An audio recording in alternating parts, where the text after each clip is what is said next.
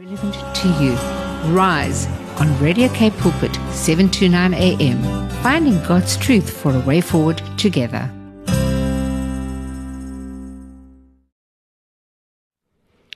Good afternoon, family and friends, and welcome and thank you for joining me this afternoon on 729 AM on Radio K Pulpit and I am Renette Myberg. And today we have a wonderful guest in my studio with me today. Um, we are going to talk about the autism spectrum disorder. And Louise Bowley is one of those that have been diagnosed with that. And uh, she is such a brave, wonderful person that has really navigated her life in a very beautiful, successful way. So we are going to chat to her a little bit later, straight after this next song called Anchor by Bethel Music. And, uh, you know, as this theme I'm actually doing this month is about the, um, challenges that young youth uh, uh, actually have at school and um, things that need to be picked up and maybe identified by parents. So I am so excited to chat to her straight after our song called by Bethel called Anchor. Good afternoon, and thank you for joining me this afternoon. As you can hear, a lot of music playing. It has been such a blessing. Um, and that was Anchor by Bethel House, and the Lord is our anchor. Thank the Lord for that. Um, I've got Louise Bowley in the studio with me today. Uh, she was diagnosed in her adulthood um, with autism uh, spectrum, on the autism spectrum disorder.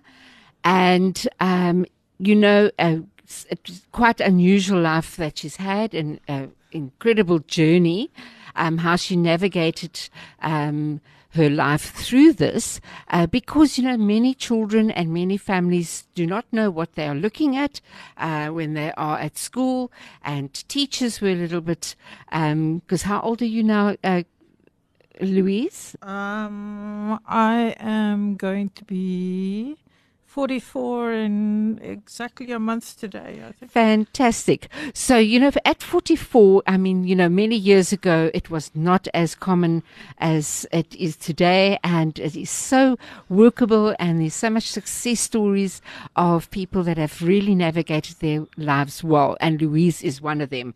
And she was born in Cape Town. And uh, you must just listen to her story. So she's going to give us a few um, pointers on her journey and uh, how she got to being diagnosed as autism. And she's going to give us a little bit of a background. So, welcome, Louise. Thank you so much for joining me today. Thank you so much for inviting me. really appreciate it and Louise, come on. Now you have to tell everybody what you are a teacher, you're an artist, you're a swimmer, you're forever studying. Um, there is so many things that you have achieved, um, in spite of the fact that you have got this condition, but you are such highly, uniquely, divinely orchestrated human beings created by the Lord. So tell us about your journey as a child and the str- struggles and challenges and the pluses and the disadvantages that you experienced? Okay, so I grew up in the southern suburbs of Cape Town. Um, I was at a mainstream school. Um, my mom worked, um, ironically, in a special needs school and didn't identify the autism in me at all. Um, and she worked with people with cerebral palsy and all sorts of things, but she she didn't. She she only spotted the ADHD. Um, in school, I struggled a lot with relationships throughout my entire school and study. Um, just after school, it was relationships were always a struggle. Um, and essentially, with autism, it's about um, relating to people and sensory sensory issues. Those are the the main things. So light, um, and every autistic person is completely different. You cannot judge one autistic person on all of them because, you know, like there's this assumption that all autistic people are these IT geniuses, and that could not be further from the truth. Absolutely not. Um, I have IT friends, yes, but that doesn't mean every single one of them is that. And also, there's a different di- slightly different set of diagnosis criteria for autistic women and autistic men because back 20, 30 years ago, they were treating the reason why it wasn't spotted in women was because they were trying to match a diagnostic tool with men on the autism spectrum and women present slightly differently. So actually the autism spectrum for women and men is also slightly different. So you cannot even make that judgment either. That is very interesting. So, um, and and schooling wise, what did you? How did you uh, navigate your your education? Um, with difficulty. Um, I mean, you went to a very good school. I mean, mm, yeah. You see, that's the funny thing is that going to a good school doesn't mean it's good for some of the pupils that are there. So, um, it's great. Yes, it, it is a good school. Um, but it's just like it's just like if you put a musician a piano player into an academic school or one that's all sporty they'll die because they'll be like where's my music okay. so yes that that is quite interesting and then obviously you have had uh, and you said about relationships so how did you get to uh, how old were you when you were diagnosed i was in my early 30s so just going back to the question because I didn't really answer it. Um, in school, it, it was. I had a major depression um, because I always felt I didn't belong. It was very, very difficult. Um, I would miss the social cues like completely, and um, a few of my so-called, well, a few of my friends would try and remake me into an image that they felt acceptable, and they actually that's when you do the makeover stuff you know so makeovers are they do have their place but if you have your friends doing a physical makeover once a year every year for 3 years in a row and you're the only one that that's been done to it makes you actually feel less than accepted and less than who you're meant to be. And it actually becomes damaging to your self-esteem because unless you actually make that choice and the choice isn't made for you it makes you feel that you're actually not accepted. That is quite that is quite interesting that you're actually very vulnerable and thank you for being so transparent about that because I think many many people might not even realize that they're on the spectrum and uh, you know so uh, how did I, I just need to ask you how did you feel okay every time somebody tried to reinvent you and um, not accept you as the way you were um, what did you see as yourself in the mirror or uh, when you wake up in the morning that you should be and would like to be? Well the thing is when you're a teenager you're trying to form who you are and that was just it was a mess of a time. It was very difficult. So you trying to, you know, I had major depression. I would spend, um, the only, you know, we had ticky boxes then, no cell phones. So I would actually phone Childline quite a bit in, in high school because I had no one to actually talk to. And I think the one friend, the one time she said, no, you can talk to me about anything. And, and I did. And I think the, um, whatever I was going through was too much for her, and she never actually spoke to me again throughout high school, and she had a mini nervous breakdown. Wow, wow, that is quite daunting as well for a young person. And, you know, the responsibility um, of in being included. So, did you feel, did you experience a lot of exclusion? Or was there yeah. support? Was there any support from the school in any way? Um, well, the thing is, it's like sometimes you're included when it's convenient for everyone else.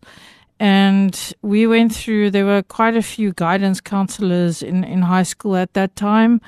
Uh, in other words, one would come and then another one would, you know, they, we went through art teachers like guidance counselors, like one every year or something that, that time, one or two every other year, which is not actually quite good for a school because guidance counselors, you're meant to be able to trust them and, and the one takes time to build a rapport with them. Yeah, yeah, and the one was known as an untrustworthy guidance counselor. So if you shared with her stuff, then you knew it would be all over the school the next week.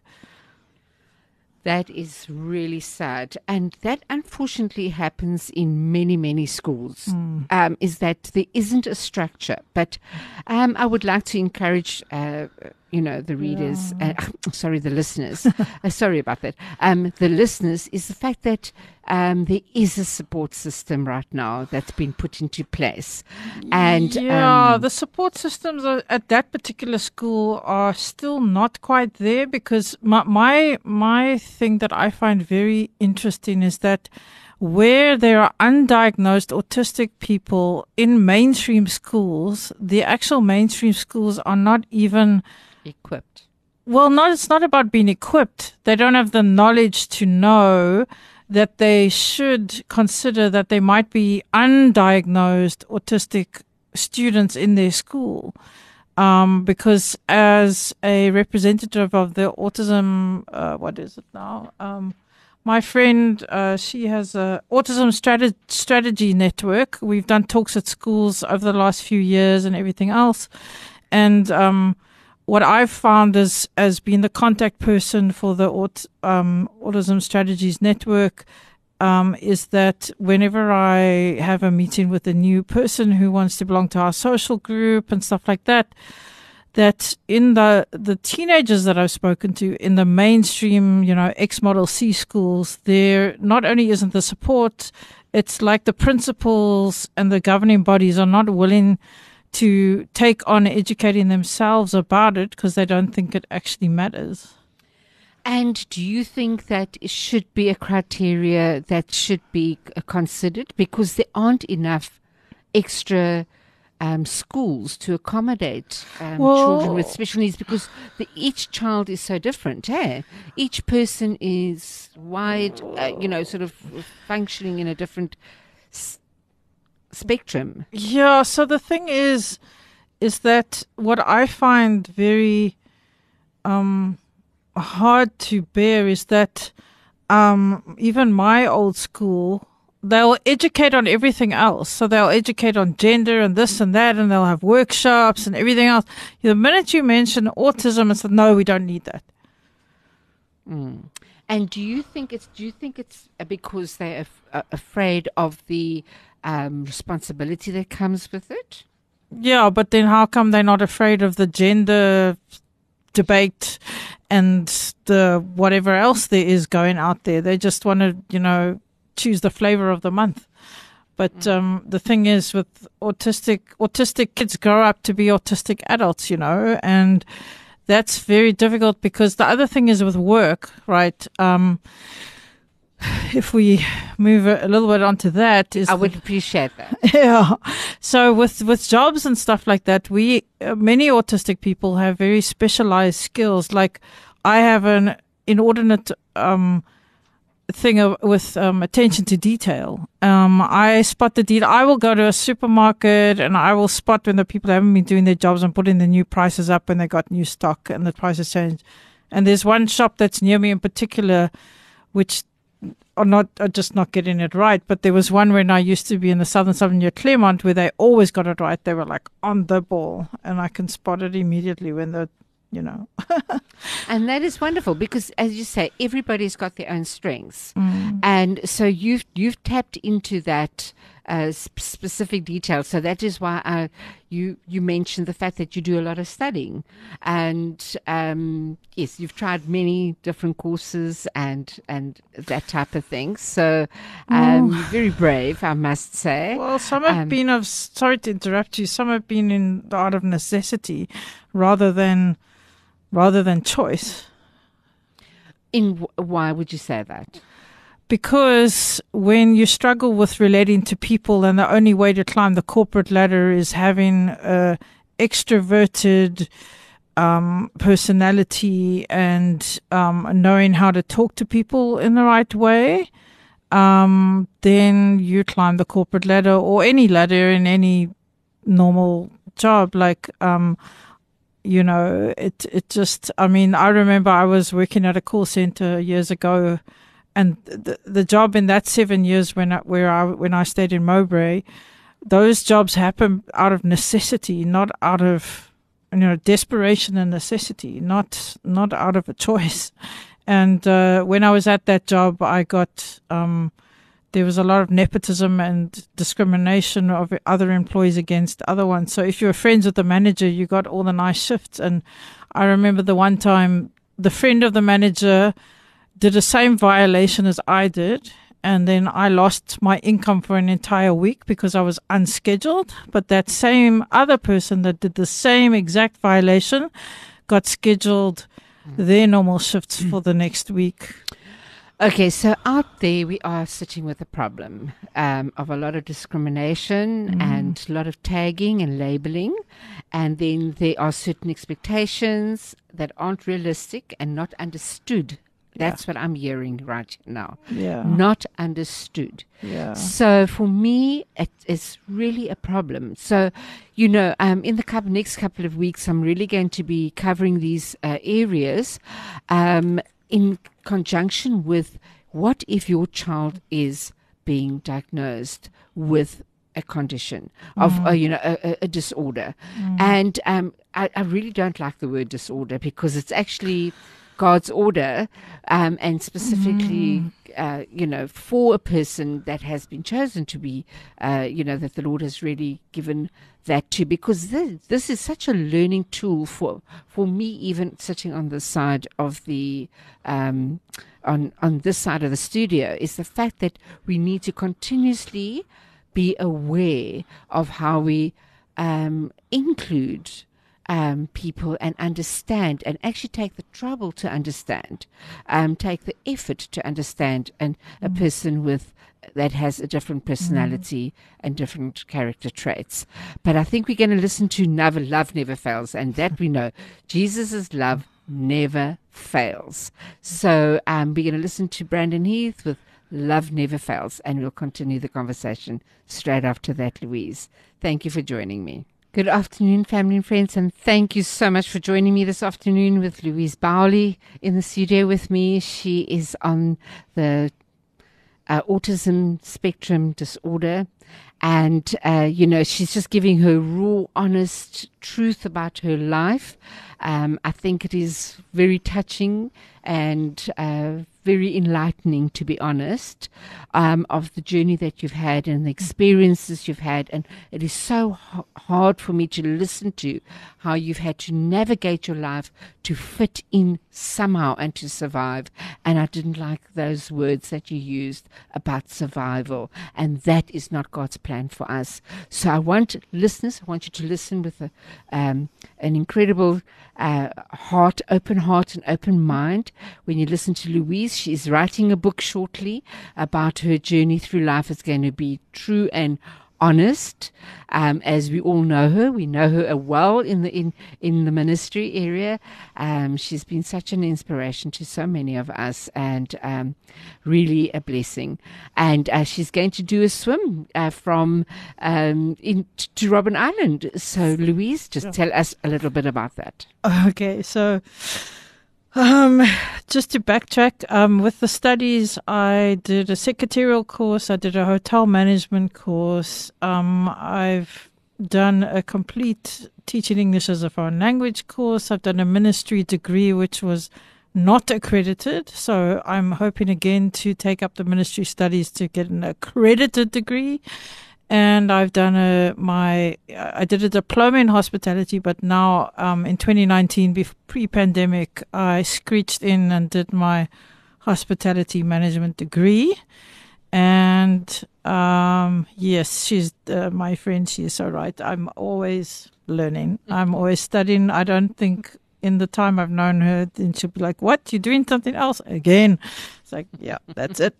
so the book. Um, is about my life. Um, the Father laid it on my heart the last couple of years and everything. I have about 6,000 words already down, but um, it's just organizing it into my story. And um, he's already told me how I just have to get knuckled down and do the work because writing a book is is no no joke. Um, and uh, during last year, um, I was playing around with the idea of a a new challenge to help me lose weight because I'm not comfortable with the weight that I've gained from medication and other stuff. And um, my my the way my mind works, I can't. Um, if you if I focus on the weight to lose the weight, it just doesn't work.